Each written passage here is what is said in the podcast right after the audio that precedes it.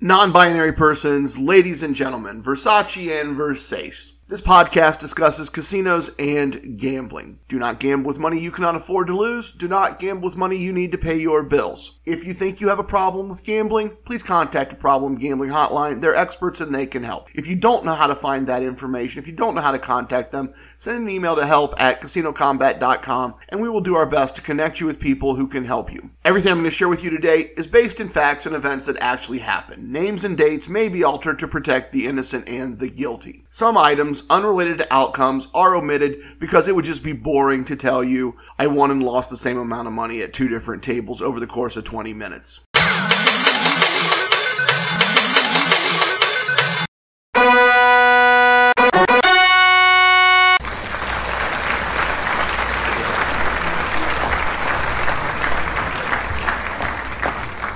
It is, it's me, it's TRG, the Rambling Gambler, vested, invested, and for the first time ever, completely unscripted. Welcome to episode 79 of our Casino Combat podcast. That's right, we're going to try it a little differently for this episode, folks. There's no script. We're just going to try it that way. I am literally just going to ramble about gambling, and uh, we will we will see how this all goes. Send me your feedback. Let me know, better, worse. If you don't like it, I'm sorry. If you love it, I'm glad I tried something different. We will see how this goes. So, what's the battle plan for this episode? What am I going to try to stick to, which should be more difficult than usual since I have no papers in front of me?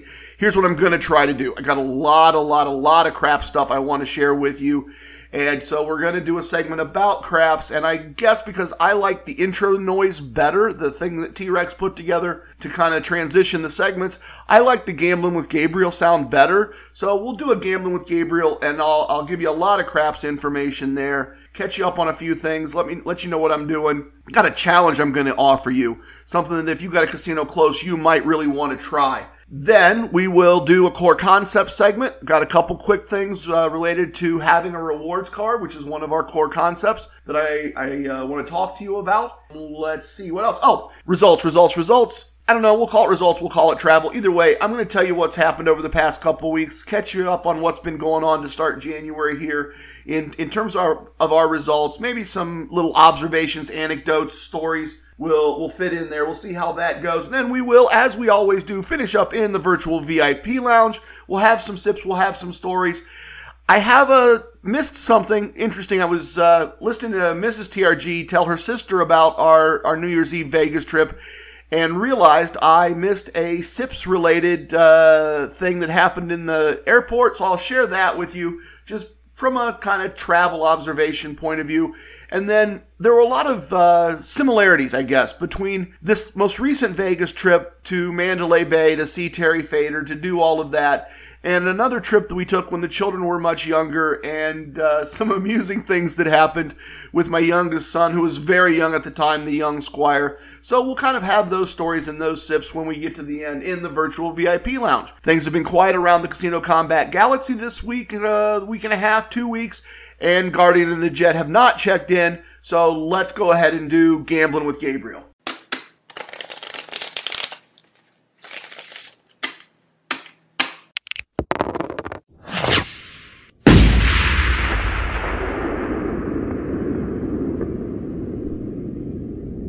All right, excellent. I, uh, I I do love I do love that card shuffle, dice throwing, firework going off transitional sound that T Rex has put together for that. That uh, it's maybe my favorites. I, I wish we'd have done that earlier. I might have used it for some other segment. Although Gabriel certainly deserves it. If you're not up to speed, uh, Gabriel is the angel messenger of Casino Combat. He is a very good friend that I met at my local casino years ago. He existed uh, as a friend, not as much as Gabriel, but as a friend well before I started this podcast. He informed a lot of the ideas here, and somewhere in this journey that uh, that he and I have been on of doing this podcast, he transitioned from blackjack, which is how we met, to being a craps player kind of pulled me into it. It's kind of become a it's kind of become a new quest for me in in many ways. Uh, did not expect it. It was not what this podcast was supposed to be about. Uh, it took me over 20 years to figure out how to consistently beat the beat blackjack. at least beat blackjack enough to exploit comp systems and, and, and do all those other things that I talk about doing to enable myself to live a casino lifestyle. The, the house advantage at craps is larger, almost no matter how you play it. That's true. But as a result, the points and the free imaginary tax free money that comes with craps are, are also much higher than blackjack. So it's becoming a useful tool in, in the toolbox that uh, that we use in casinos, Mrs. TRG and I use in casinos. I guess the approach I'm taking to be completely open and candid is that it took me, as I said, you know, 20 years to figure out how to consistently beat blackjack. I'm I'm not there yet with craps. I think I may be getting close, but I kind of am trying to figure out the same thing and do it in less time. I'm not sure I have 20 more revolutions around the sun. Maybe I do, maybe I don't, but I think I'm smarter now. I think I know more. I have the internet, I have all of you.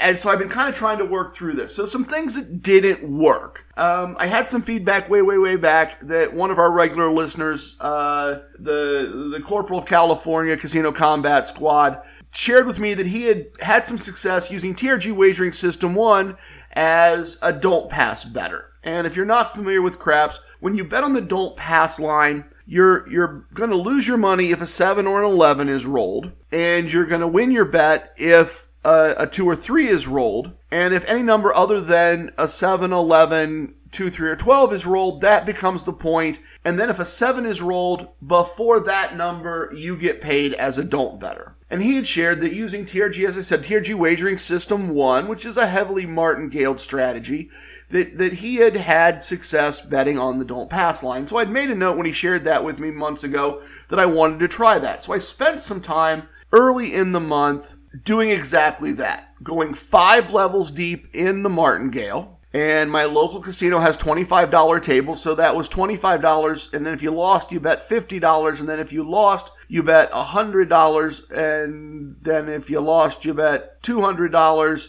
And if you lost, you bet $400. And that gets to be kind of large amounts of money right? And because you're at that point, you've bet $775 and you're hoping to get it all back plus your $25. And as many, many ideas about approaches to gambling go, this process worked incredibly well. Monday, days pay. Tuesday, days pay. Wednesday, days pay.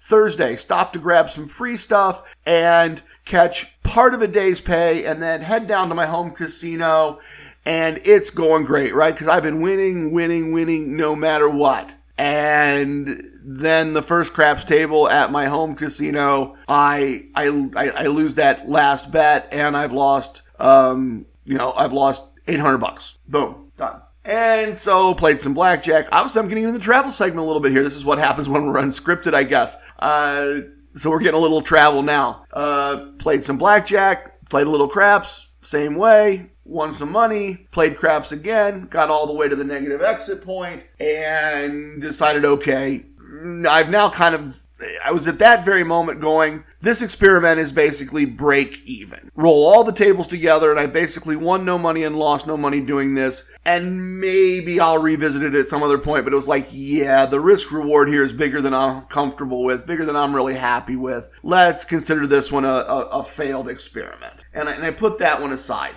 wasn't completely happy with that. It wasn't completely where I wanted to go. So what I've been playing around with a lot, a lot, a lot lately is something that I'm going to lay out for you, and I'm calling it the TRG U6 to Win 6 Craps Challenge. That's how I'm framing it in my head. Now, this is not a complete, consider this like a, a pre beta version of something that might eventually become a full blown uh, Casino Combat approved, TRG stamp of approval. I've done it, I've tested it, it works. I'm not sure it's quite there yet. One of the core concepts, and this is not core concepts, but one of the core concepts is to win a small set amount of money and leave. That's that's one of the core concepts. And this system doesn't involve a lot of progressive wagering. It doesn't involve a lot of pushing your bets up after you win. It does involve a little bit of pushing your bets up when you lose, just a, a, little small amount.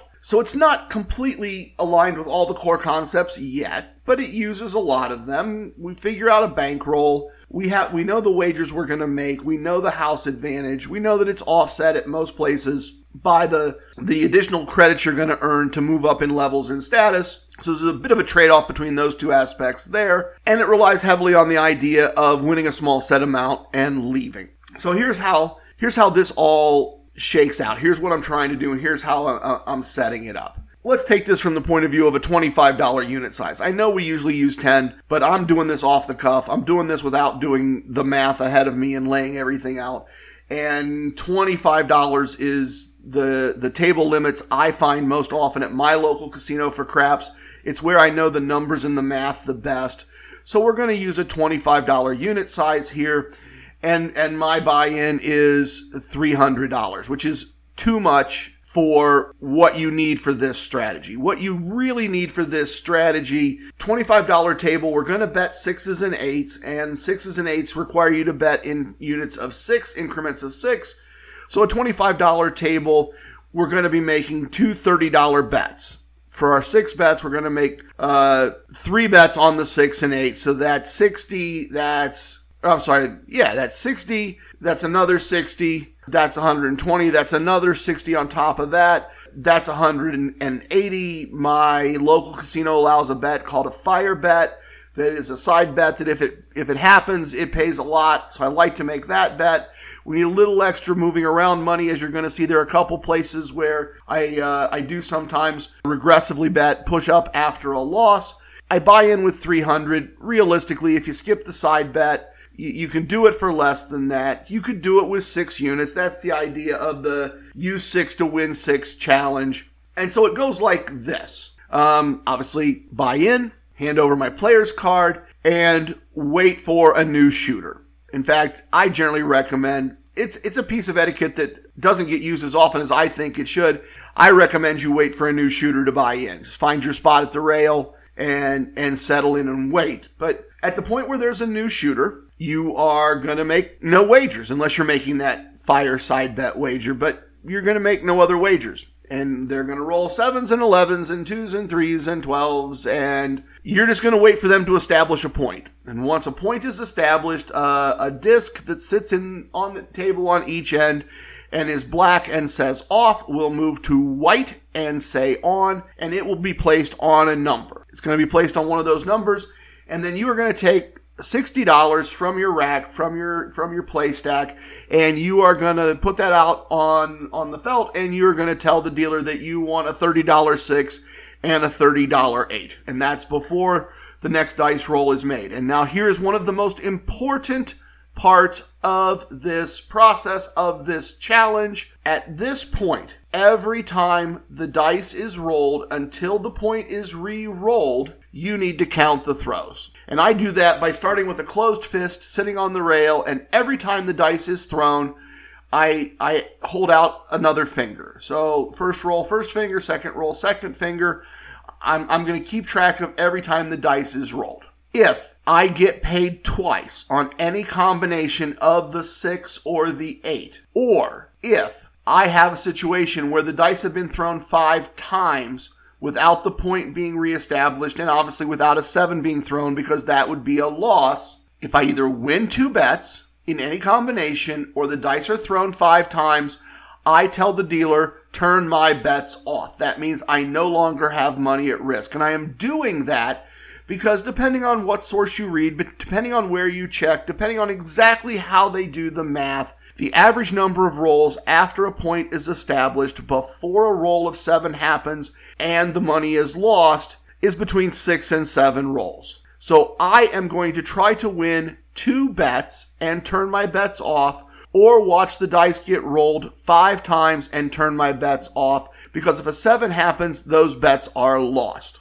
This is a very conservative approach. This is a very boring approach to some people. That's okay. It is try to win some money and then take your money out of risk before the seven inevitably shows up. So we walk through that, right? A point is established. The point is five. I have money on the six and the eight. A six is rolled. I get paid. A three is rolled. Nothing happens. A six is rolled.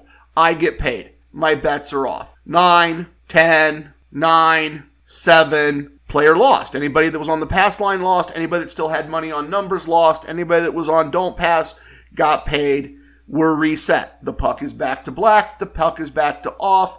I've won two two bets. I have lost no money other than maybe that side bet if I put five bucks out on the fire bet. New shooter, new point. My bets are still out there in most casinos, and now I tell the dealer to turn my bets back on. And now we watch. The point is 10, right? Why not? Point is 10. Roll one, not a six or an eight. Two, not a six or an eight. Three, not a six or an eight. Four, not a six or an eight. Five, not a six or an eight. Haven't won any money. Tell the dealer, turn my bets off. Another shot, another shot, a seven. New shooter. So, new shooter, they establish a point of six. That's fine. I tell the dealer to turn my bets back on.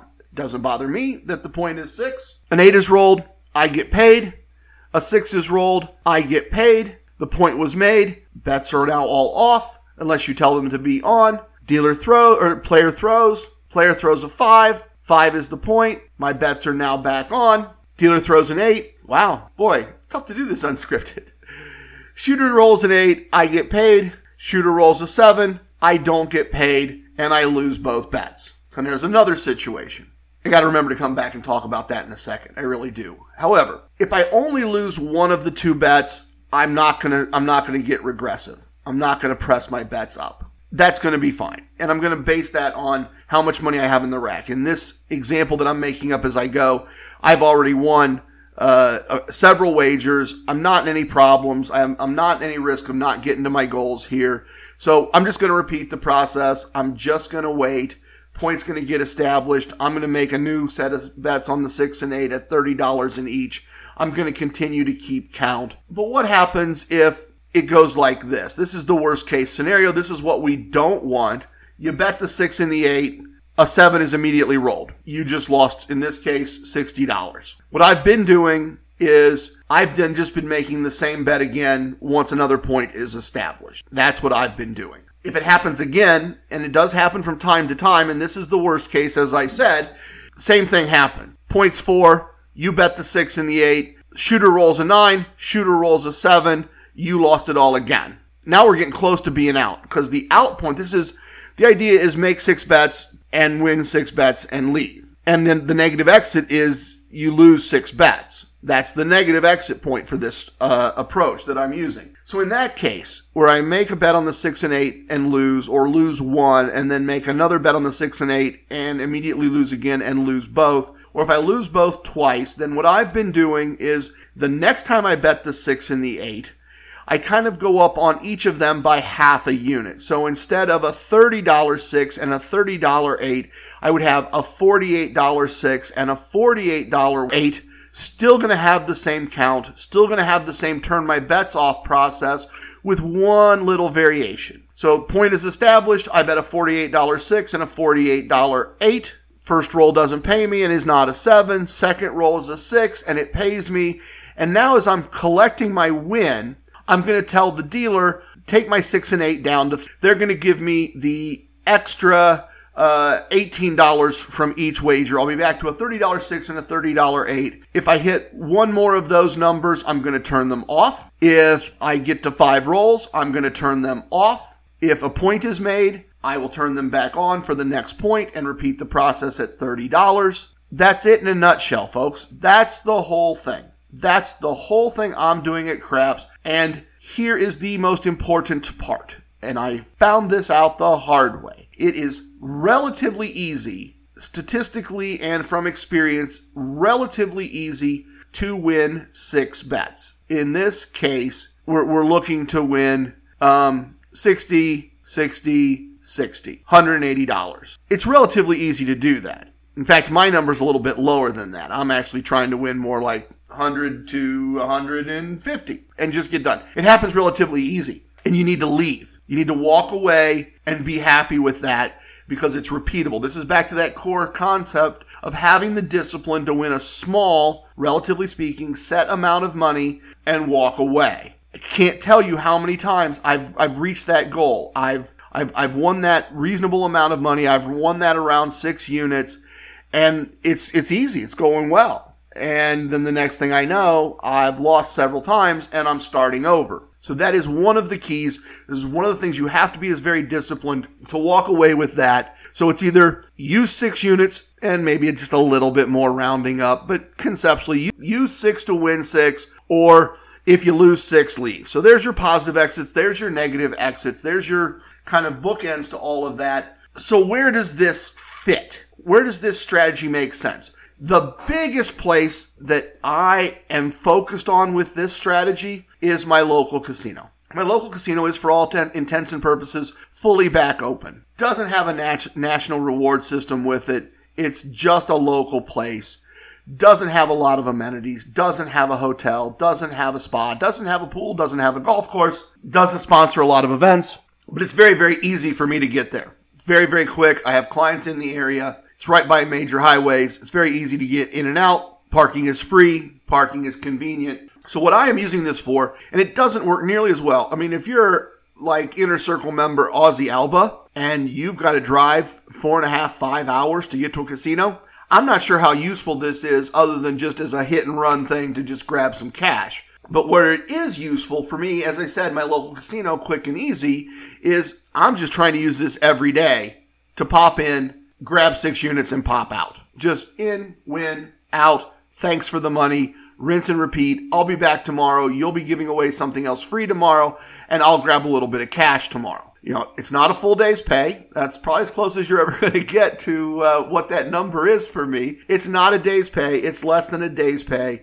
but it's it's a nice little addition that seems to be consistently repeatable often enough that look, what would be great, right? Make five stops, have it be successful four times, have it fail one time, and and you're going to have the equivalent of three wins for every five tries, and and that works for me because as I said, my local casino is very convenient, very easy. I set my own work schedule. I make my own hours. It's easy to carve out a block of time to do this, see some friends. Uh, so I, have been working on that. I've been having some success with it. If, if you have the opportunity, if the numbers work right for you, you know, I know a lot of places, have, a lot of regions. There are there are craps tables that you can get on for uh, ten dollars, which means you'd be betting twelve in this strategy. You'd be making a a $12 bet on the six and a $12 bet on the eight if your bankroll allows it and you can just pop in and do this. Or if you play online, you know, that's another option. Some people uh, are comfortable with that. Not exactly my first choice, but I know a lot of people do that and a lot of people like that. So if, if you have those opportunities, you might want to give this a try. I'm having good success with it. I'm having a lot of fun with it. My points are good. My comps are good. It's keeping my free bet elevated. I do sometimes occasionally then, if my schedule allows, have an easier time of it at, at uh, the blackjack table, right? Because now if I just get a modest win at the blackjack table, I'm at my day's pay number, very happy with my visit, and then I'm out the door and on to other things. There you go. A little bit of an update on TRG, craps, little bit of a casino combat core concepts angle there. Not a fully rounded strategy. Let's consider this a pre beta to what might be eventually a, a future strategy that I'll fully endorse and approve. But that catches you up a little bit. We did a little quote gambling with Gabriel, and uh, after we have some transitional noise, I will see you on the other side, and we will do a core concept segment.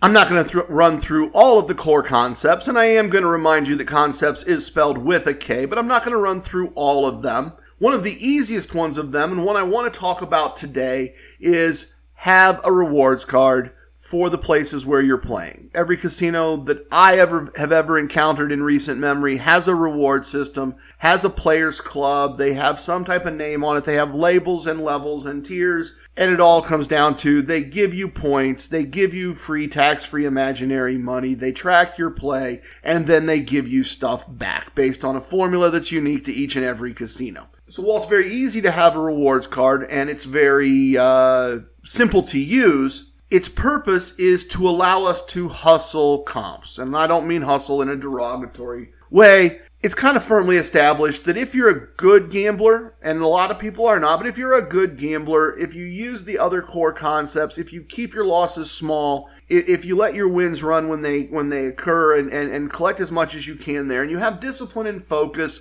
the house will give away on a month by month basis a tremendous amount of value. They will give you hotel rooms and meals and show tickets and all this other wonderful free stuff. They will give you free bets and match bets and free slot play, and all these other things that you can take advantage of. And as you've been listening, or if you've been listening, you know that's a big part of where we get value, and that's how we get to live that casino lifestyle.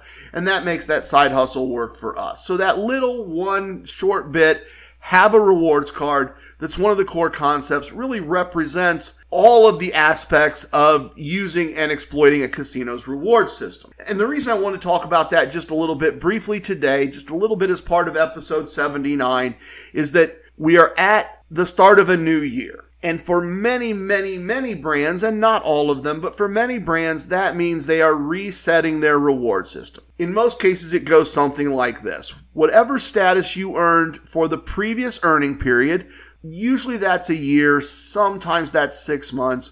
But whatever you earned level wise, if you earned tier three, then you stay at tier three for the next earning period, but your tier points go back to zero. Usually your free imaginary money doesn't go back to zero. Usually it stays the same. But your, your points go back to zero and you start earning status again to see what status you'll be for the following six months. So you could be tier four in a reward system your points go back to zero for the next earning period. You stay at tier four, and during the next earning period, you only earn enough points to get to tier three. And so then you would drop down to tier three for the following earning period. So we're at that time of year. That's the kind of things that are going on. But something else is going on, and, and a good gambler is going to pay attention to it. A good gambler is going to be aware of it. And that thing is that often when the points go to zero and we reach the end of the earning period, particularly around the start of a new year, the rules of the reward system will change. MGM just changed theirs, made it a lot more difficult to earn status. Caesars changed theirs. They took away the five times tier credits for money spent on hotel rooms and food. They rearranged things. Sometimes they change the points required to get to a level. Sometimes they make it harder. Sometimes they make it easier. Sometimes they add benefits. Sometimes they take benefits away. I remember years and years ago when I was at the top tier in the Caesars system, one year the change was you got the best available room when you checked in. So not only was it comped, but if you showed up in Atlantic City on a random cold, rainy February Wednesday and told them that you would like your comped room and they had the presidential suite available, their reward system said you got the presidential suite. That was just the way that worked and that's the way it was set up. The other really neat thing there was at that point, when you arrived at the airport near any of their properties, you got a limo to take you from the airport to the hotel. It didn't matter if you had ever been to that casino or not. Didn't matter if you had ever gambled there or not. If you let them know you were coming in, if you were at that tier four, you were going to get a limo. And that lasted about a year. A year later, when the when the earnings period renewed, everything reset, and they announced the program for the following year. That benefit went away. You no longer got the best room available. You now got a room upgrade if available at the hotel's discretion, and the limo requirement went away, and limos sometimes happened and sometimes didn't. It was just changes to the reward system. It changes every year, and that's why I wanted to talk to you about this. That's why I wanted to bring it up. If you're a regular in any national reward system, and if you have one available to you, I encourage you to strongly consider making that your main thing, making that your main brand. But if you have one available, if you have a brand that you're deeply involved with, go to their website, go to their players club, whichever's more convenient for you, and get a current copy or read a current copy of the program. See what's changed, see what's different, see what you can take advantage of. See if, in fact, they've rearranged things so there really isn't any value in a certain tier. Understand the program. Don't assume that what you knew was true last year is now true again. And let me circle back to that idea of a, a level no longer being worth earning. It's unfortunate when that happens, but it's a reality. And let me let me give you a great example of that. My local casino. There's uh, four tiers. Technically, there's five tiers. Technically, there's a uh, invite only tier that uh, that they have that they limit to about the top 100 players, the 100 biggest gamblers in their system. Uh, I've known a couple people that got there. I've never been anywhere close. Gabriel, in my mind, should get an invite. He's never gotten an invite, and he plays a lot bigger than me locally. Um, so, for all practical purposes, there are four tiers. And it used to be at tier three, you got free parking anytime you wanted it, free valet anytime you wanted it. Uh, they had a VIP lounge. You know, I love me a good VIP lounge, but they had a VIP lounge. You got into that. There was some food every night. There were discounted drinks. There were better blackjack rules in that particular room uh, at a small little pit that they had in there. There were lines at the buffet, at the cages, at the, the Players Club desk that were unique for members in that third and fourth tier. If they were doing a gift giveaway or something, they would have separate lines for those third and fourth tier guests so they could get whatever was being given away more quickly. And other than the line at the buffet and the parking, all that stuff has gone away. So tier three is questionable. Tier three is particularly questionable if you're over the age of 55, because if you're over the age of 55, Monday through Friday, if you show up at the parking garage before six, parking is still comped regardless of your level. You could be at the lowest tier. So a buffet line and parking if you're under 55 if you're over 55, really the only benefit is guaranteed free parking on Saturday and Sunday and the, the buffet line being shorter. So tier three is really questionable. And tier four, the only thing you get is once a year, and my local system renews every six months. So every six months, you go to zero and you have to earn status again. If you want to be tier four, you have to earn tier four again. And the only thing they give you that's in my experience, unique and special at tier four is they they give you money to go uh, to pay for your airfare to Las Vegas, seven hundred fifty dollars for airfare to Las Vegas, and they comp some nights at the D. But they only do that once a year, even though you have to earn status every six months. So even when I was heavily gambling at at my local casino, I would only try to hit the fourth tier once a year, and then just kind of dial the gambling their way back if if it was the six months where I wasn't going to get the trip to Las Vegas because there really wasn't any additional value. And so that's what I'm suggesting. Look at a reward system, look at how it's structured, see what's changed, see what you can take advantage of. And if you have plenty of choices, as I have, see if at some point you want to scroll back what you do with a particular brand if achieving the next tier isn't going to give you any additional value. And obviously, if you're just taking cash out on a regular basis, that's great. But I'm saying you don't necessarily, you, you may find that as you evaluate reward systems, as you look at what's changed, that for a particular brand, a particular level doesn't have any more uh, value for you. And that's what I'm suggesting you look at. The other thing I want to mention is something that uh, Inner Circle member, our, our newest Inner Circle member, Equine Ensign, mentioned to me. And it's something I know about. I don't know it well enough to describe it to you in detail, and I'm not going to try. I'm not the points guy. That's somebody else. He has his own website, he does his own thing a brilliant individual, a great set of reporters, strongly encouraged and recommended. They're experts on reward system exploits, way more expert than I am. But one thing that, that E2 mentioned to me, one thing that E squared mentioned to me was that there is a process, and a lot of people call it the reward system merry-go-round or the tier credit merry-go-round. If you Google it, I'm sure you will find plenty of great examples.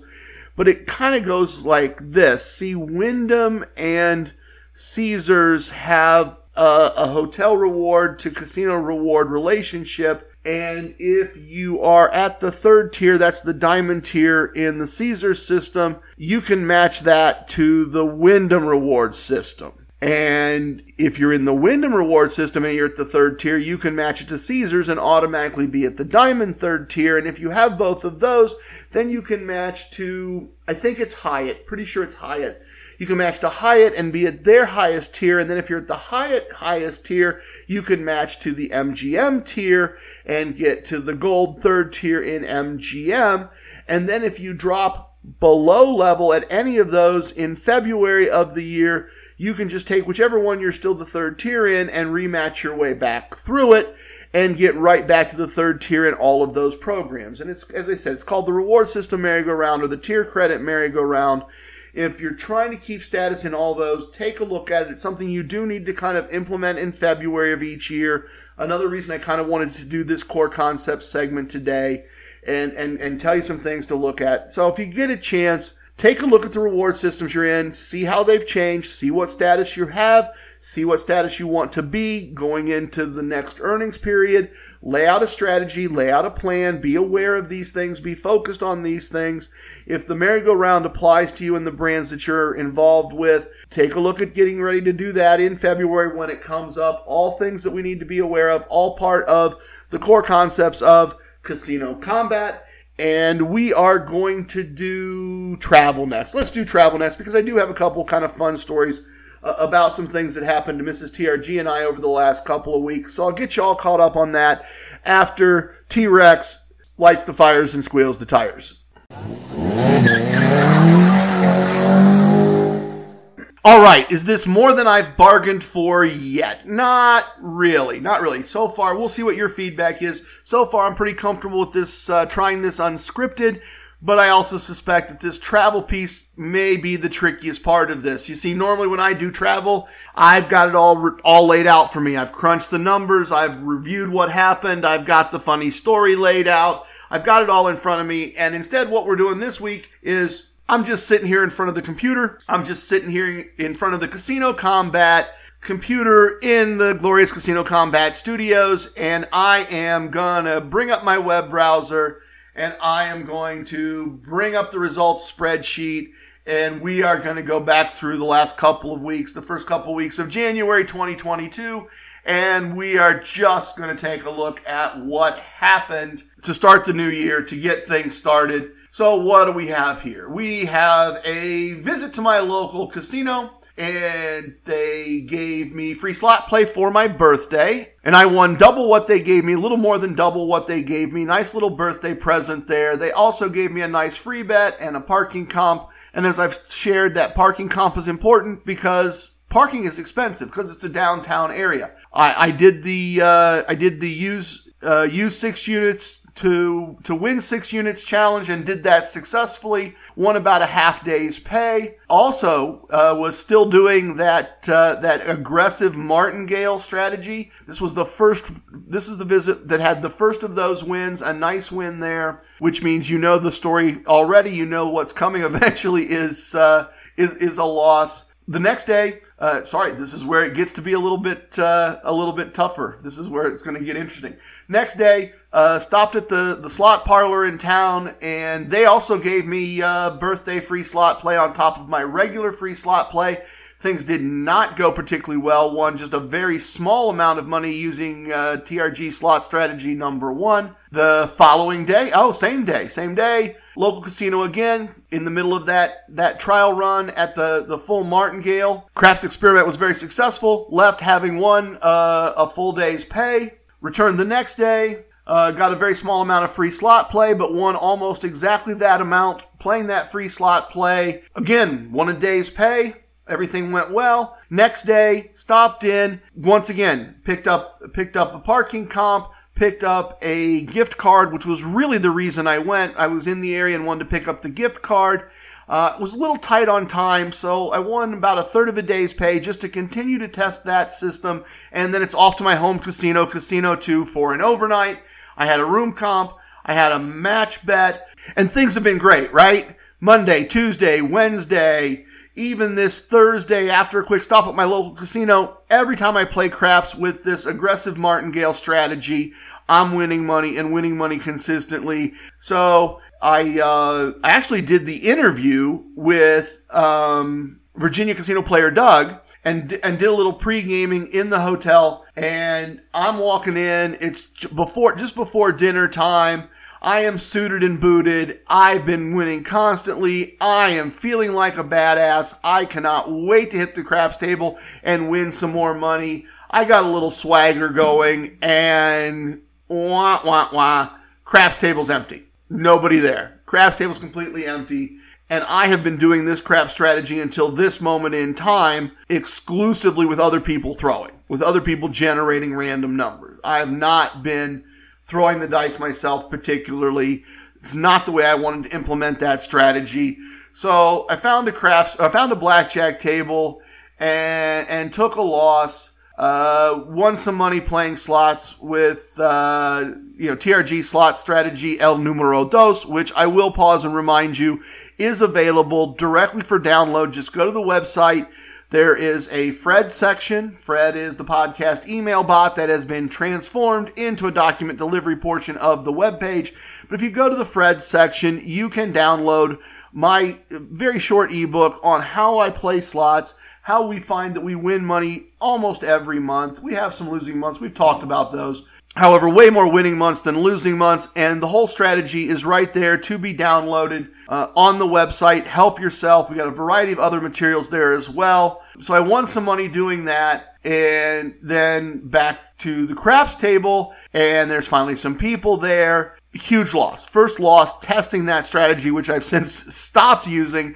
As I told you earlier when we were talking about this, in the Gambling with Gabriel segment. Got smacked, got smacked really hard. Lost the equivalent of like Monday and Tuesday's win relatively quickly, even ended up needing to throw because people were leaving and I wanted to, um, I wanted to play out the system. I wanted to see how it was going to go and I ended up throwing the, the final losing, uh, stake in my heart, just all outside numbers, fours and tens, no sixes and eights. I'd been close to my positive exit and, and ended up getting really smacked. Went and got some dinner. They were they were happy to comp me dinner, by which I mean I took some free tax free imaginary money and and bought a sandwich and a bottled water. Back to the craps table after dinner, had a small win, recovered a little bit, took a little break, played some blackjack, had a nice uh, win equal to about one day's pay. Back to the craps table, got smacked again for two days' pay, looked at the whole thing and went, as I told you earlier, okay, I'm about even. I think we've on on the craps piece. I think we're about even on the craps piece. Let's just let's just put a stake in that strategy. Maybe we'll come back to it at some point, but that was kind of the end of that little experiment. The nice part about going to my home casino, this casino that's uh, part of the My Choice brand and is uh, about two and a half hours east of our home. The nice thing about going there and going there on a Thursday is that on Friday, then I can go back down to the casino in the morning after a comped breakfast at the hotel and I can pick up another match bet. I can pick up from free some free slot play, and once again on this visit, free slot play, very very profitable. I uh, I, I won more using TRG slot strategy one than than they gave me in free slot play hit the blackjack table with the match bet, won almost a day's pay, and uh, and headed out. And of course, that doesn't mean I'm done. No, ABC, always be casinoing. That's one of our casino wisdoms. I then went to my local casino, parking comp, free bet. They gave me a Google Home Mini. That was part of the reason for making that visit. It was their uh, Tier 3 Appreciation Day. So they gave me a, a, Google Home Mini. It's one of those voice activated uh, kind of do what I ask, play music, give me the news kind of things. And amazingly, Mrs. TRG just turned around and sold it almost immediately. So a gift we didn't need turned into cash once again.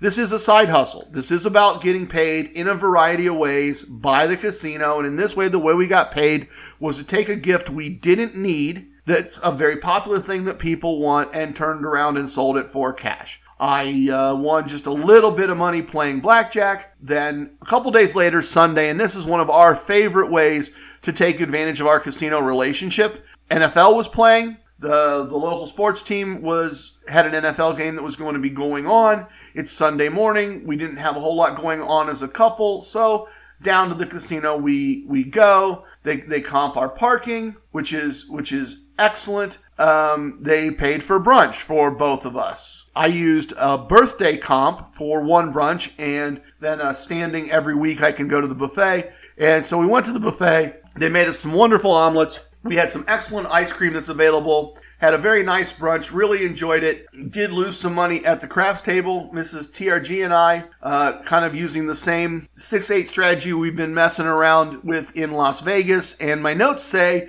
that the reason we lost that money is because I had a big martingale on a don't come bet, on a DC bet on the craps table that didn't pay. In fact, it's kind of this moment that led me to drop the, the DC bet out of the process. And this is really the moment where I, I started to focus in on this use six units to win six units. Don't heavily progressive or regressive wager. That's kind of where this this came from. Because Mrs. TRG's looked at me and said, It's the same as in Las Vegas when we lost. You make that bet, it doesn't work. You make it again, it doesn't work. You make it a third time, it doesn't work. And then we're out with a loss. I think you should stop making that bet. I took a small loss at the blackjack table. Mrs. TRG had an offsetting win at the blackjack table. We ended up taking just a minor loss on that visit when you rounded it all out because she did well and, and really helped us out with that. We also each picked up a gift card for uh, a local big box store. A, a, a, perfectly fine visit. We, we did great um, on the on the comp side of things, on the benefit side of things, and and and really left basically even for that visit. And we roll into a new week, and I lost some money playing a slot machine. Got my free bet again. Nice win at a blackjack table. Uh, this one was fun. This was a fun table because I got to my I got to my positive exit. I, I got to my point where I bought in with 10 units and I'd won 10 units. And I said, okay, if I lose three bets, three one unit bets, or the equivalent in any way of three one unit bets from doubles and splits, then I'm done and I'm out. And I played another almost two shoes with just those three chips and won the same amount of money again, won another 10 units. Left with almost, not quite, but left with almost two days' pay as a win there. And let's see what else we have here. Oh, got a parking comp on that visit. Was back later in the week, free bet, and they were doing a really fun promo. It wasn't for a lot of money, but the way it works is this doing a really fun promo where they give you $5 of free slot play guaranteed and then you play Casino War with that quote five dollars. So they give you a card, and the house gets a card. And if your card is higher, larger, taller, whatever word you want to use, if mathematically you have the higher card, then they double the free slot play that they've given you. And if by chance you and the dealer both have the same card, then you play Casino War and they do the two cards down, one card up thing. And if you win that, then they triple your free slot play. So they gave me a little free slot play. I ran it through the slot machine. Uh, Gabriel and I were actually just joking about this because he goes, he plays, and then the slot play isn't enough, and then he doesn't play the slot play. And I, he's like, I know, I know, TRG, casino wisdom, blah, blah, blah, blah, blah. I was like, it's free money. It's actually Casino Wisdom number 22, by the way, Gabriel, but it's free money. You're just, you're losing out on money that you could use to buy a drink. And that's kind of what I want enough money to pay for my first drink. Also, won some money at blackjack, lost some money at blackjack, lost some money playing slots, and then rolled into the following day with another parking comp uh, gift card to my uh, local grocery store. Yuck. Oh, absolutely yuck. I forgot about this day. Yeah. Three losing blackjack tables, including a losing blackjack table uh, with uh, a, a one step meta martingale. And I finally just decided I'd had enough and walked away from blackjack. Did have a win doing, uh, did have a win doing the U6 to win six approach to offset some of that. And then went to my uh, the local casino that just has the slot parlor and the horse track and did the thing that you've seen me do multiple times. We've talked about it. I do this you know almost once a week. They give me free money to play the slots. I walk in on the way to or from a client. They pay for my lunch. And in this case uh, won almost three times what they gave me in free slot play in cash. So uh, over a third of the day's pay. So think about that. If you had this available to you, if you could implement this strategy, you're driving home from work or you're driving home from seeing a uh, family member or whatever takes you by the casino once a week. You stop in, you haven't gone very far out of your way. They give you a free meal, they give you some money, you run it through the slot machine, and you get the equivalent of a third of a day's pay. Not bad. I'm really happy with. And I followed that up with a stop at my local full service casino, more free slot play, more free cash, another parking comp, another free bet, a nice blackjack win, a nice U6 to win six craps win. And I followed that up with one more visit to finish out the week, to kind of finish out this segment of, uh, oh, wait, no, sorry about that. So then what we've got going on is we had a big family party going on uh, in my wife's hometown, which is about two hours west of us. Quick drive, little less than two hours actually. So a big family event on Sunday. We had a 90th birthday party for my for my mother-in-law with with a variety of friends and family.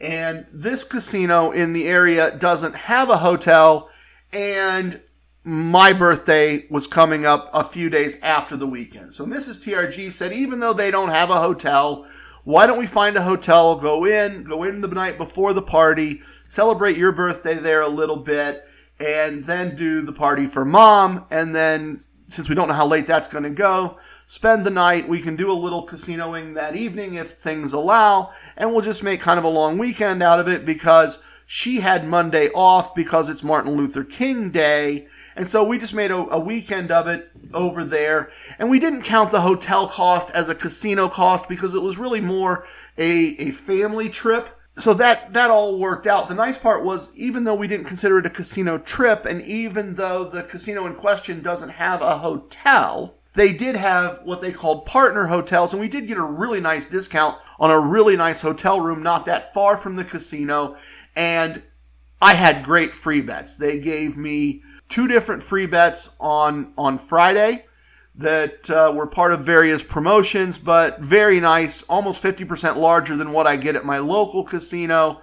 We uh, we played some blackjack and and both had a win. We played some blackjack and both had a loss. We played some craps together as a team with Mrs. TRG taking taking the six and me taking the eight. And I threw this this craps table has a different side bet. This craps table has what's called an all tall small. They call it the craps bonus bet.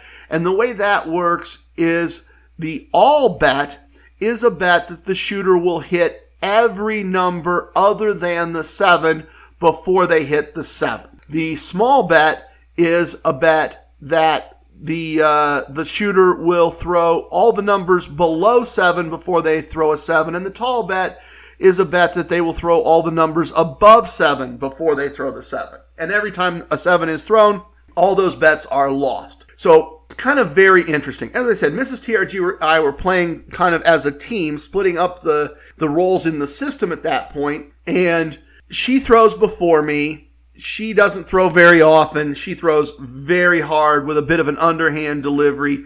So she slams the dice down the table, and one of them goes off the table right past the shoulder of Captain Buzzcut. Older guy, obviously a regular, had the highest tier card, bought in for thousands of dollars. Everybody knew who he was. Everybody knew him by name. Obviously a fixture at the craps tables. And as I said, the dice goes right by the shoulder of Captain Buzzcut, and he's not particularly happy. And Mrs. TRG gets the dice back, and she does the same thing again and he's just shooting her daggers. And Mrs. TRG just holds up her two fingers, points at her eyes, points at him. She's not having any of it. She is fired up. She's giving him dagger stares. She's giving him death stares. And then she continues to hold the dice for a good, I don't know, 30 minutes maybe, 20, 30 minutes. And she throws a small, all the numbers below a seven before she throws a seven.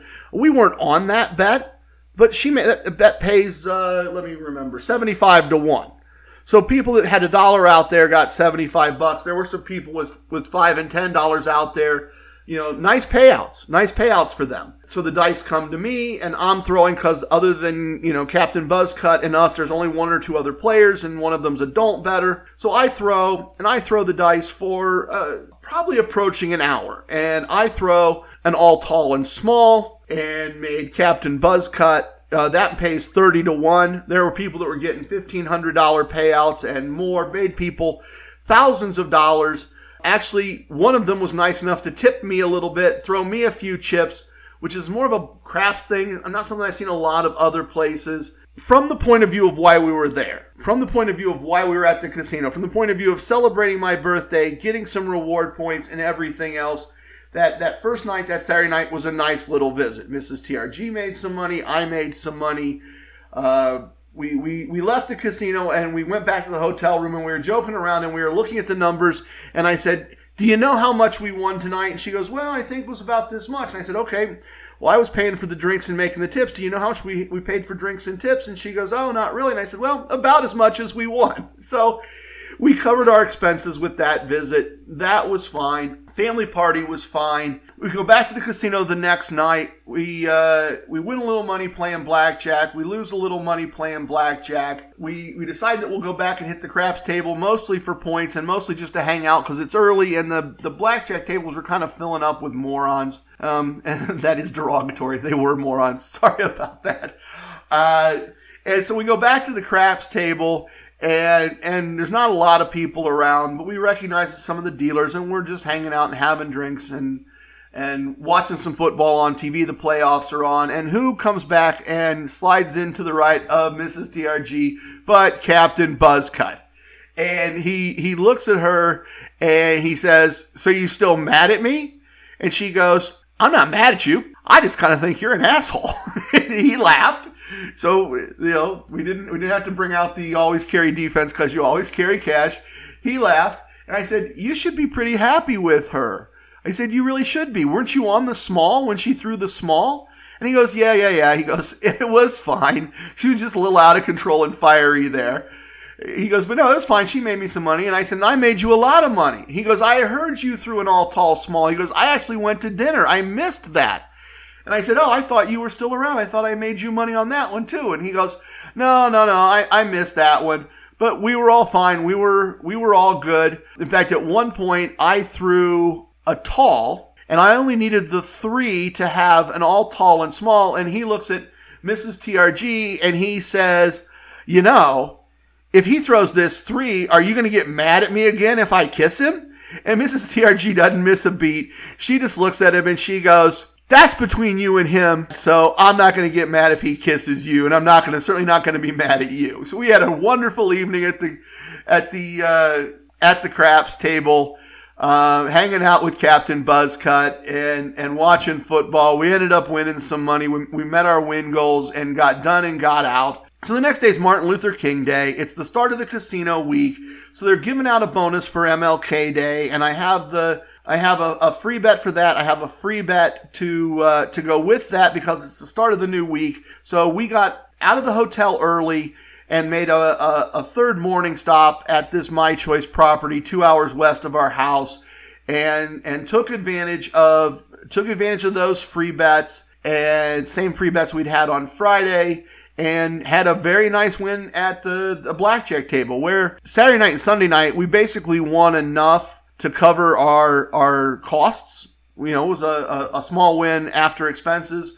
We had a really nice win at the blackjack table, both myself and Mrs. TRG. And while we didn't consider the hotel costs part of the cost of the trip, we did win enough on that final day to have covered those costs if we needed to. And so we came home, and there had been a huge snowstorm. We had to shovel our way out, and uh, we, we shoveled our way out of the snowstorm, and Mrs. TRG said she was going to take a nap. And I said, Yeah, I understood that. And she goes, But you're going to go gamble. And I said, You know, I am only because I have a big free bet that's going to expire, and I have a uh, gift card for the local big box store, and I see no reason not to go down and and and pick that up and and get those things. If you're going to take a nap, and, I, and I'm wide awake. I'm just going to go run down and do that real quick. And it was a bad choice, folks. It was really a, a, a bad choice because there was an NBA basketball game going on for MLK Day, and the parking garage was a crazy mess trying to find a place to park. And I picked up my gift card, and I was just going to do the win six with six, use six to win six strategy at the craps table. And it didn't go well to begin with. And then it started to pick up a little bit. And then the, the basketball game finished up and the casino filled up with people who are not regular gamblers. In fact, a guy comes in beside me and he's just trashed. He is just absolutely trashed. In fact, he looks at me and he goes, I'm sorry.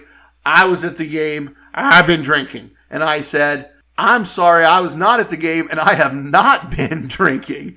And he he could not follow directions from the from the dealers. He didn't know what he was doing. He didn't really know what game he was playing or where he was. So we have all these intoxicated people and I'm only down like 3 of the 6 bets and I tried and tried and tried and tried and up a little, down a little.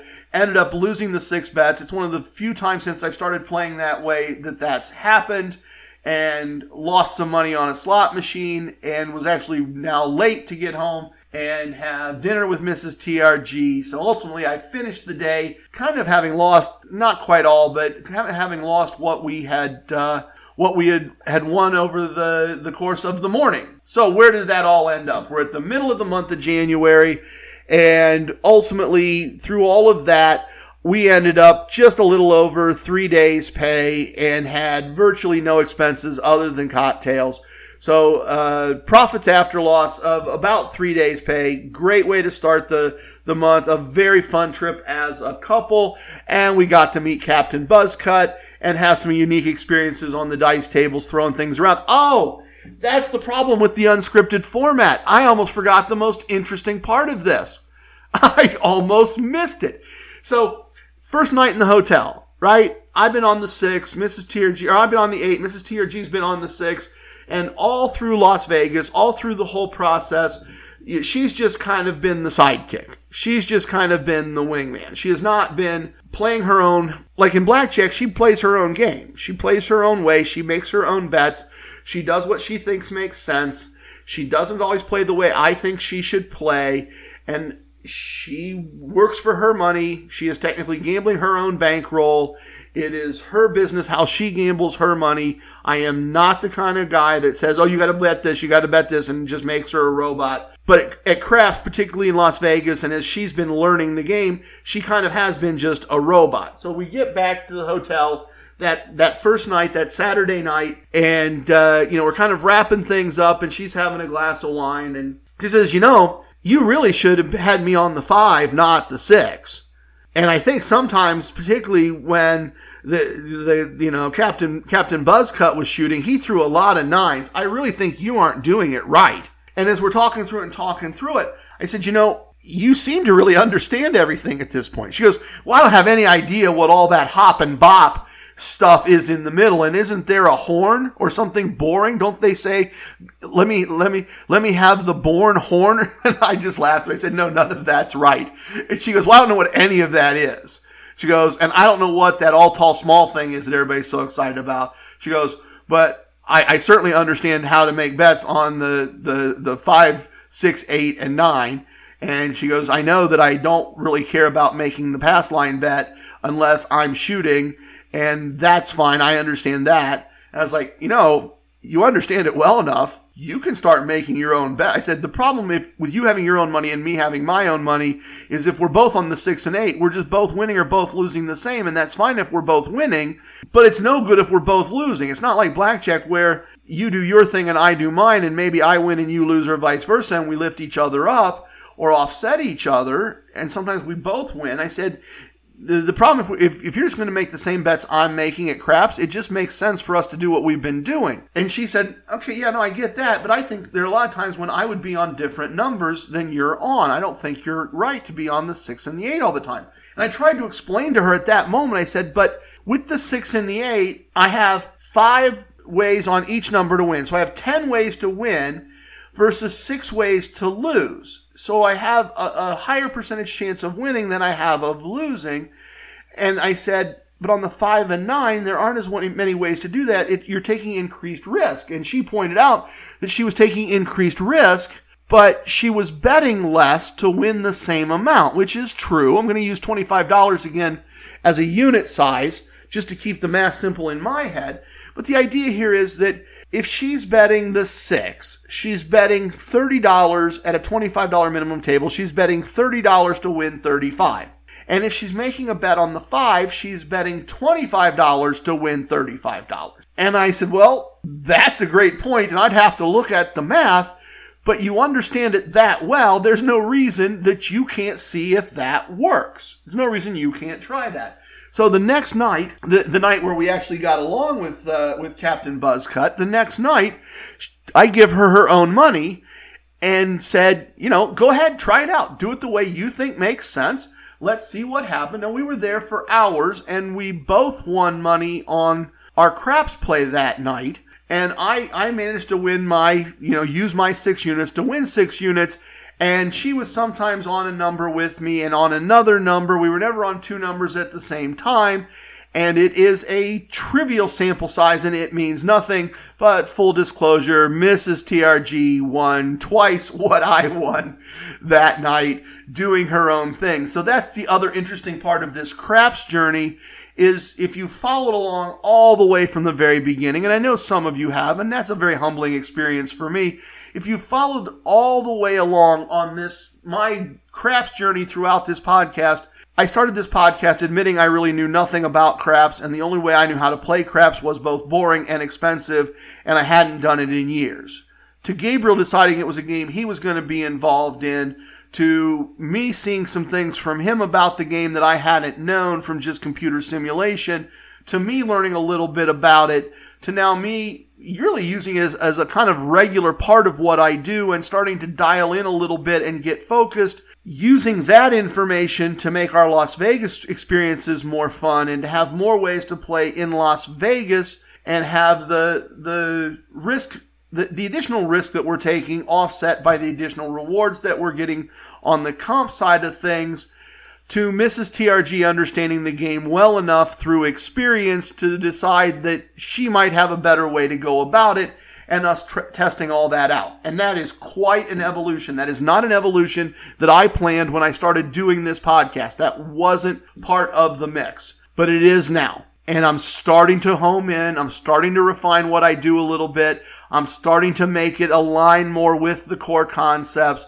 It's starting to be a fun way for Mrs. TRG and I to spend time in casinos, particularly casinos where we want to earn points and accelerate our points and where perhaps blackjack tables are limited or the people at the blackjack tables are not people we necessarily want to deal with uh, in a particular situation. So, become a good part of it.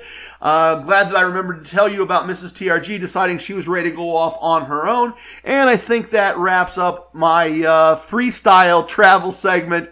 Maybe I got to put some numbers around those next time. Give me your feedback on that. Let me know, squad, what you think. Inner Circle members, let me know how that all sounded.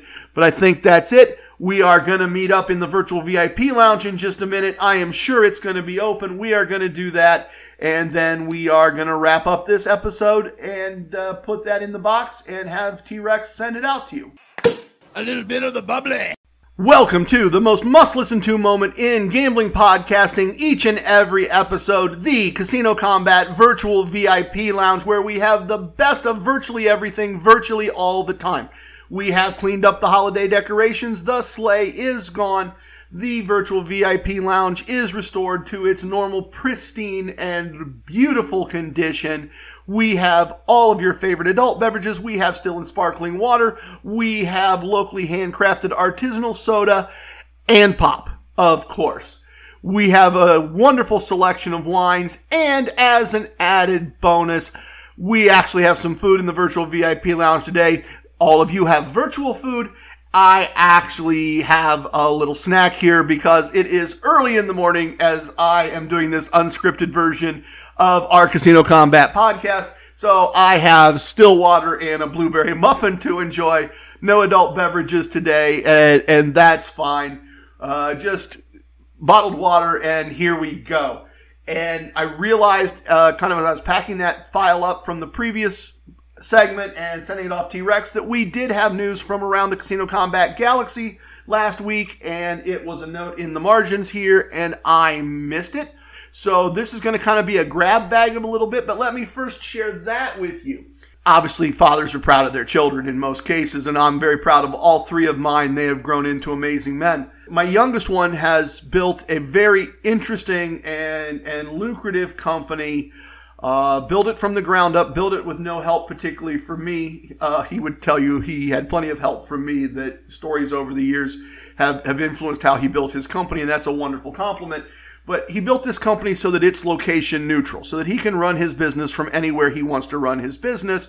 And right now he is living in an Airbnb down near Atlanta, and he's he's met some other people that do what he do that live in the area and uh, he was hanging out with them last week, had some food with them, and they invited him to go play poker. and he's not a big gambler, mostly because he's too busy building a successful company. He's done a little gambling with me from time to time, but he's not a big gambler, and he's certainly not a poker player, and I've never taught him how to play poker specifically. So he is the guy at the table of 15, 15 person poker game. He's the person at the table of 15 who is asking all the questions, who actually needs his phone and Google to tell him the which hands are better and which hands are not and it's a small stakes game. I think he told me the buy-in was $25 or something like that. And he's playing and he doesn't really understand, but he gets lucky in the first few hands and and wins a nice pot. And now he's playing kind of from the front with house money. So even though he doesn't know what's going on, he can just keep throwing chips at things and hope good things work out. His part of the game went for about four hours. He really wasn't sure which chips were worth what. He was just kind of playing follow follow along. You know, if he's going to bet, he just bet the same color chips and ask a lot of questions. And so they get the they get to the end of the game and uh, they're they're they're coloring things up, and people are starting to go, you know, you really hustled us. You gave us all this act about not knowing how to play, um, and and this and that, and then we get in the middle of the game, and you tell us your dad's kind of a semi-professional gambler, but you got the phone and you don't know the hands, and and you took all our damn money. His twenty-five dollar buy-in, he won over three hundred dollars with beginner's luck. Uh, so they they asked him to stick around again, and he said it was after midnight, and and he'd be happy to come back and let them win some of their money in in future weeks. But no, he was he was going to head out and call it a night. So very nice little gambling win for the young squire playing his first serious poker and and doing very very well and and getting lucky and he knows that uh, as for the rest of this uh, virtual vip lounge segment couple of things and and and the first one is something i missed last week that if uh, let me backtrack a little bit. This is what happens when we're unscripted. We get a little more rambling. If you're new, if you haven't been listening to a lot of these episodes, if, if you haven't heard me say this before, the part of the reason this is called the virtual VIP lounge, and part of the reason this is almost always how we end things, is that I really enjoy one of my favorite things historically. It's not as possible right now, still. A lot of them haven't reopened, but historically, one of my favorite things to do on a casino visit or a casino trip is to hang out in the VIP lounge. It usually takes a third tier or a fourth tier card to get into those, but I love hanging out in VIP lounges in real life and, and having a couple drinks and maybe having a snack as I'm doing today with this wonderful blueberry muffin and and and meeting new friends and and running into old friends. And we end up sitting around and having some cocktails and and swapping stories. And and that happens in those bars even if they're regular casino bars more than they happen in other bars because everybody there has one thing that they're pretty sure they have in common and that is that they like casinos and or casino gambling and so I really do this segment to recreate that sense of telling stories, that sense of being with other gamblers and, and talking about things that have been going on recently. And I realized that I left something out of the Las Vegas trip rundown when I was hearing Mrs. TRG tell her sister uh, about our trip. And it is exactly the kind of story that I would tell in a VIP lounge. It is exactly the kind of thing I would share back from Las Vegas with somebody maybe I knew locally at my local casino when they say, "Oh, hey, how's your trip to Las Vegas?" And so I wanted to kind of communicate that out uh, into the universe, into the casino combat galaxy, I should say. Uh, I, I, wanted to share that with all of you. And, and, so if you recall, if you listened to the last episode, we had a, a late flight. We had a red eye flight out of Las Vegas and full transparency because that's what I always try to do. And if you see this as a bad character flaw, well, heroes and crooks. Dozens of books about heroes and crooks. I tend to think it was a pretty smart way to go. But we've got this red eye flight. We kept the hotel room an extra night so that we could get packed up at the end of a, a nice day in Las Vegas, change into some travel clothes, and we we finished up the the last little bits of uh, of adult beverages that were left from the trip and from New Year's Eve the night before we, we each had a couple drinks to, to kind of finish that out and throw those in the trash can, clean up the hotel room. We uh, we we get in our Tesla town car. We head to the airport. We get through this through security, and the plan is, as I'm sure some of you do, and I'm sure some of you frown on. The plan is get as close to the gate as possible, find a bar, and slam down two or three strong drinks so that we get on the plane and we go to sleep and we wake up at home having flown all night.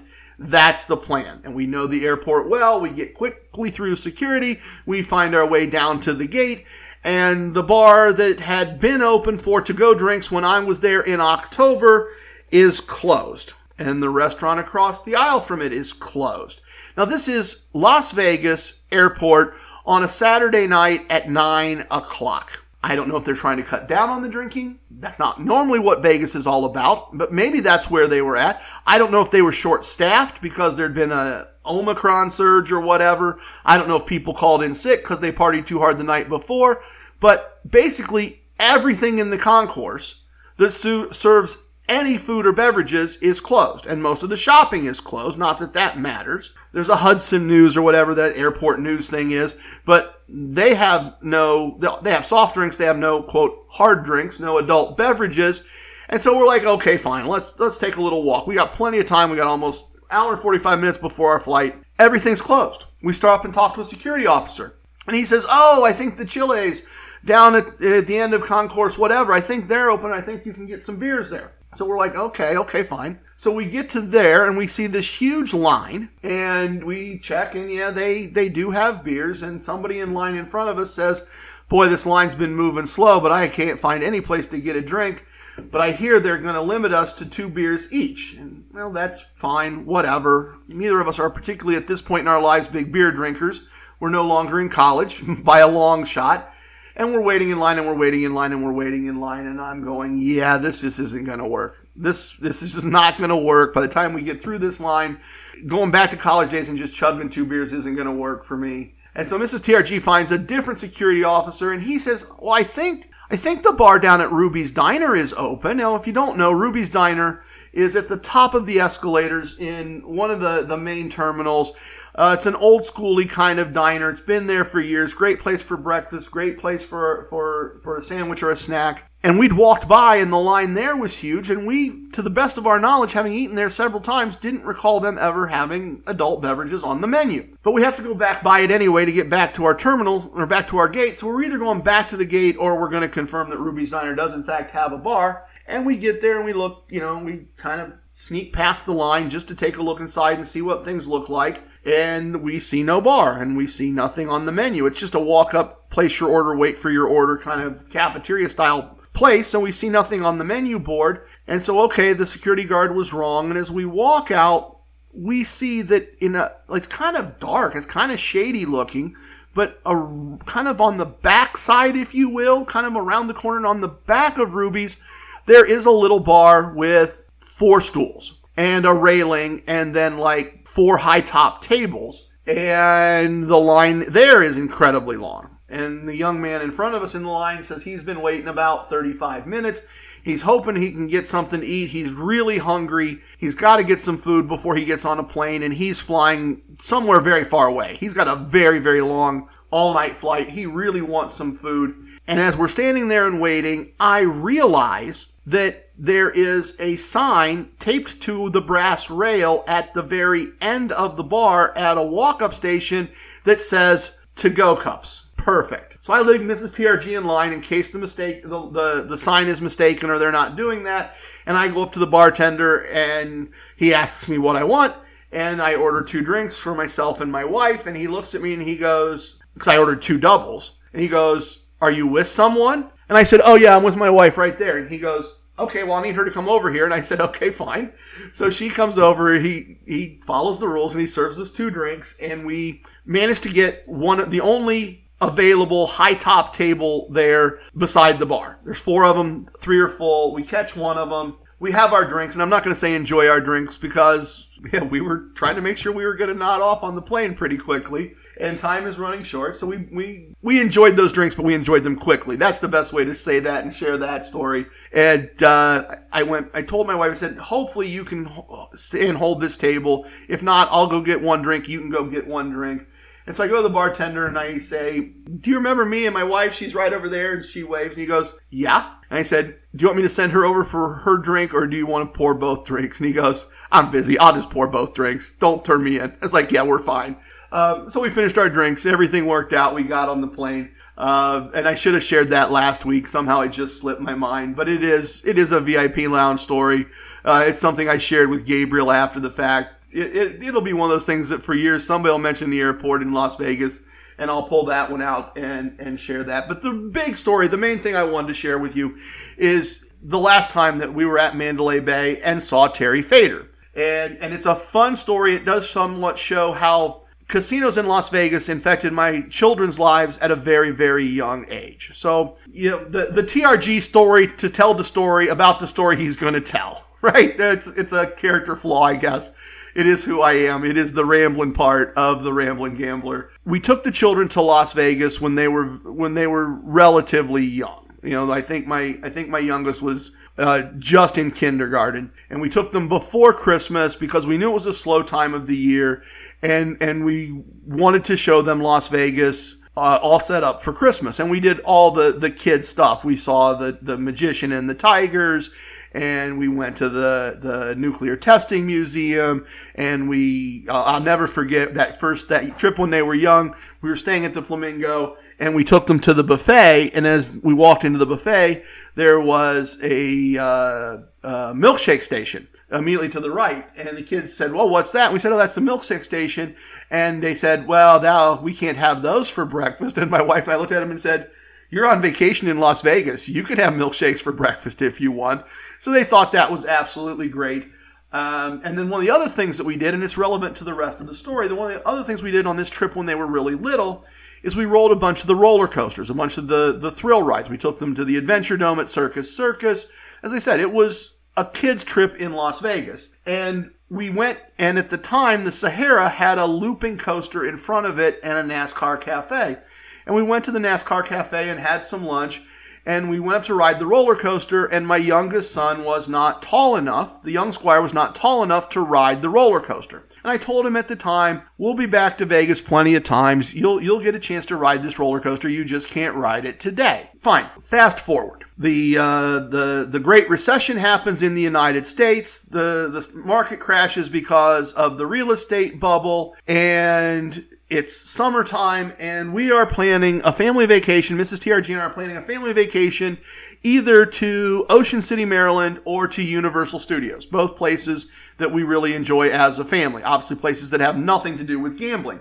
And so that's the vacation outline, if you will. And it's, it's, uh, it's early spring and I get a mailer from Mandalay Bay offering me uh, three free nights Fourth of July weekend and tickets to see the All American Rejects. I think that's the right name. Um, if I missed that one, I apologize. They're the ones that did Dirty Little Secrets. They had a couple hits, and, and I don't think anyone's heard of them since, but they were very popular at the time.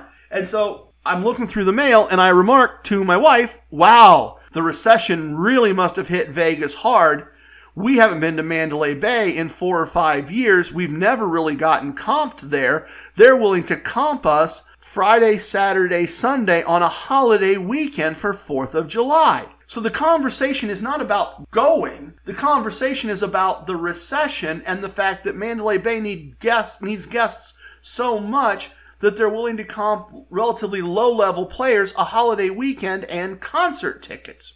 That's the conversation from the adult point of view. So a couple weeks later, we're having family dinner and we're talking and we're saying, hey kids, you know, what do you think? Would you prefer, you've been both places, would you prefer Ocean City or Universal Studios? And my oldest son, the heir to the throne, says, I thought we were going to Las Vegas to see the concert. I'm like, no, no, I, we were just talking about the fact that they, that they offered us the free rooms and the tickets, but no. And we just thought we, you know, we like Ocean City, Maryland. We like Universal Studios, we thought we'd go do that. We thought that'd be a fun family vacation. And the conversation went on and wound around as family conversations do. No decision was reached. A few weeks later, same kind of thing. And my middle son, the mad scientist, says, Dad, we've been talking. We don't understand why you won't let us go to Las Vegas. We don't understand why you won't take us to this concert. Is it more expensive to go to Las Vegas than it is to go to Universal Studios? And I say, no, it's more expensive to go to Universal Studios. I've got to buy the show tickets. I got to pay for all the hotel rooms. And now my oldest son goes, then we don't understand why you won't let us go to Las Vegas. I want to see fireworks someplace other than here at home. I've never done that. I want to see this concert. And my youngest son jumps in and he goes, and you promised to take me on that roller coaster. I didn't even realize he'd remembered that. They're like, why won't you take us to Las Vegas? And I'm like, guys, you're not old enough to gamble. And the two of you that are older are old enough to know you're not old enough to gamble and you're not old enough to drink. And it's going to be a holiday weekend. The town is going to be full of people from California who are old enough to drink and gamble. I don't understand why you want to do this. And they're like, that's where we want to spend the family vacation. We want to spend the family vacation in Las Vegas. We have things there we want to do. We want to see this concert. We want to see fireworks someplace else. And, and, you know, we want to ride the roller coaster again. So I'm like, okay, guys, fine. Cool. That's what we'll do. So we check into Mandalay Bay for a few days and we go see the concert and, and, and we hang out there. We love the swimming pool there. We have a great time we do something that I had learned to do, which is we break up the vacation and get some additional little comp benefits. We got a little bit of a room discount at the Flamingo. So different pools, different restaurants, different meals. And uh, Terry Fator had just recently won America's Got Talent, the TV show uh, just recently. The kids were aware of him as a performer. So we went over to the Mirage where he was performing. Great, big, huge showroom. And, and that's kind of why I wanted to tell this story today because it parallels both Mandalay Bay and Terry Fator and, and all those types of things. Some fun stories about my kids. One of the things I always used trips like that for as a parent was I always had some things I wanted to teach. And one of the things that I was trying to teach them with that visit was I put all of them on the hotel room and that because they had their own room we had our own room and that gave them cards with their name and their room number on it. And i was trying to explain to them that they were all old enough that they didn't need to come find me or mom at the pool. They didn't need to have me or mom's permission at night to go to the gift shop and get a snack or a soda or a juice or a smoothie that they were old enough now if we're all at the pool together and they wanted chicken fingers to just go to the go to the snack bar and show their card. And i want them to learn how to charge things to a room. I want them to learn how to function as uh, in resorts. And i did that because no one ever taught me that. I had to figure that out as an adult. And not like it's hard but i just wanted to teach and make the vacation partly educational. Maybe that's a flaw as a parent so I'd been teaching them they could just charge stuff to the room. And I was also teaching them on that trip how to tip and, and make sure they understood how that worked and how to do that and function as adults. So we go see Terry Fator. This is where it all comes together. We go to t- see Terry Fator, and my wife and I decide that we'd like a drink to go in, and the kids say no, they're fine, they don't need anything. And so when I go up to get the cocktails, it's a, a regular and a large, which is to say, a single pour in an eight ounce glass, or I think it was a triple pour in a 32 ounce glass, like a, a big gulp or something like that. And price wise, one was not double, uh, the triple was not even double the price of a, of a single. So I order the, the big glasses of, of, of liquor and soda. And as I come back, the, the young squire looks at me and goes, Well, you had to get the big drinks. And I said, hey, hey, it's Vegas. Go big or go home, right? And just laughed it off, whatever. We enjoy the show. We have a great time. Terry Fator does a great job. We go back to the hotel, and the young squire says, hey, Dad, I'm going to, can we wait real quick here as a, as a group? I'm going to go grab a, a, snack and a drink. And, and I think the other kids decided they were going to get something too. And I'm thrilled because this is part of what I've been trying to teach them is they can be independent from us and not need money from us and make their own decisions. They're old enough for that. And uh, so the kids come back and and everything looks normal except my youngest son has like a, a bag of chips and a two liter of root beer. And so I looked at him and I went, You're going to drink two liters of root beer before bed? And he goes, Sure, it's Vegas, Dad. Go big or go home. um, so he obviously learned the lesson I was trying to teach, and maybe one I didn't intend to teach. Uh, but that was fun. I, I I, appreciated that he had uh, learned at a young age how to be independent and charge things to his room. And certainly, I had I had bought the big gulp adult beverage. I couldn't chastise him for buying a two liter of root beer. One of my favorite VIP lounge stories. I hope you enjoyed it. I hope I've earned the privilege of your time. I appreciate all of you being here.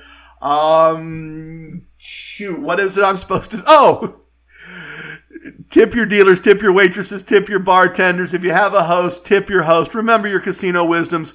Don't tip away your wins.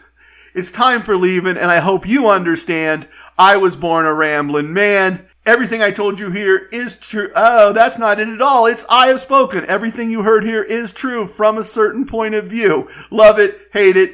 It don't matter. Please share with your family and friends. I'm sure I twisted that around a little bit. Thanks for listening, everybody.